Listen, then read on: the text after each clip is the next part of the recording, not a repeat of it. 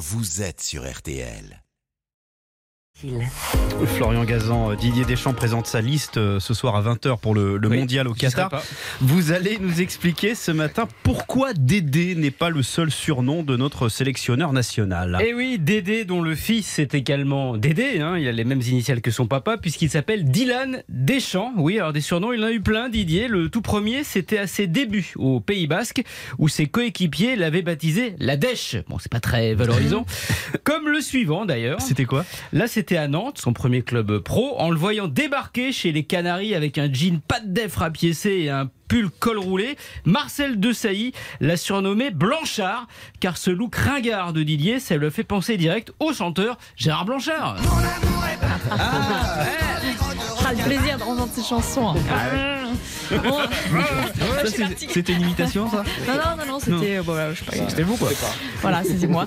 Bon, et ces entraîneurs aussi ont donné un, un surnom, des petits noms à Didier Deschamps? Ouais, Aimé Jacquet à la Coupe du Monde 98 l'avait surnommé Trois Pommes en raison de sa taille modeste hein, pour un footballeur, 1m74. C'était plus affectueux que moqueur là. Coco Suodo, son coach nantais, lui, il lui a donné ca- carrément deux surnoms. Alors il y en a un qui était sympa et l'autre un petit peu moins quand même. Ah, lesquels? Alors le sympa c'était le chêne car Deschamps était froid, déterminé et respectueux des consignes.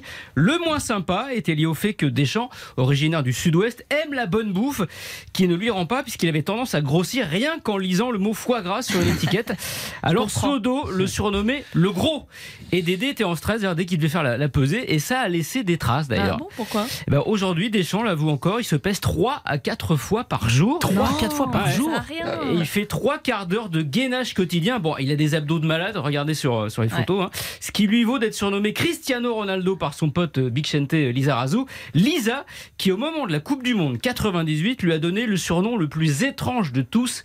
Il l'avait appelé Bab 2. Bab Bab 2, ça veut dire quoi? Alors, quand Deschamps était joueur, il avait une coupe euh, de cheveux en brosse assez peu raffinée. hein. C'est bon, basique. Du coup, Bichente l'appelait Bab 2, du nom d'un énorme centre commercial à Anglette, qui s'appelle Bab 2, où à l'époque, le coiffeur faisait dans le très basique niveau coupe de cheveux. Alors, il y allait à la tondeuse. Bon, depuis, Deschamps s'est réconcilié avec les coupes de cheveux et surtout du monde. Ah. Merci beaucoup Florian. RTL.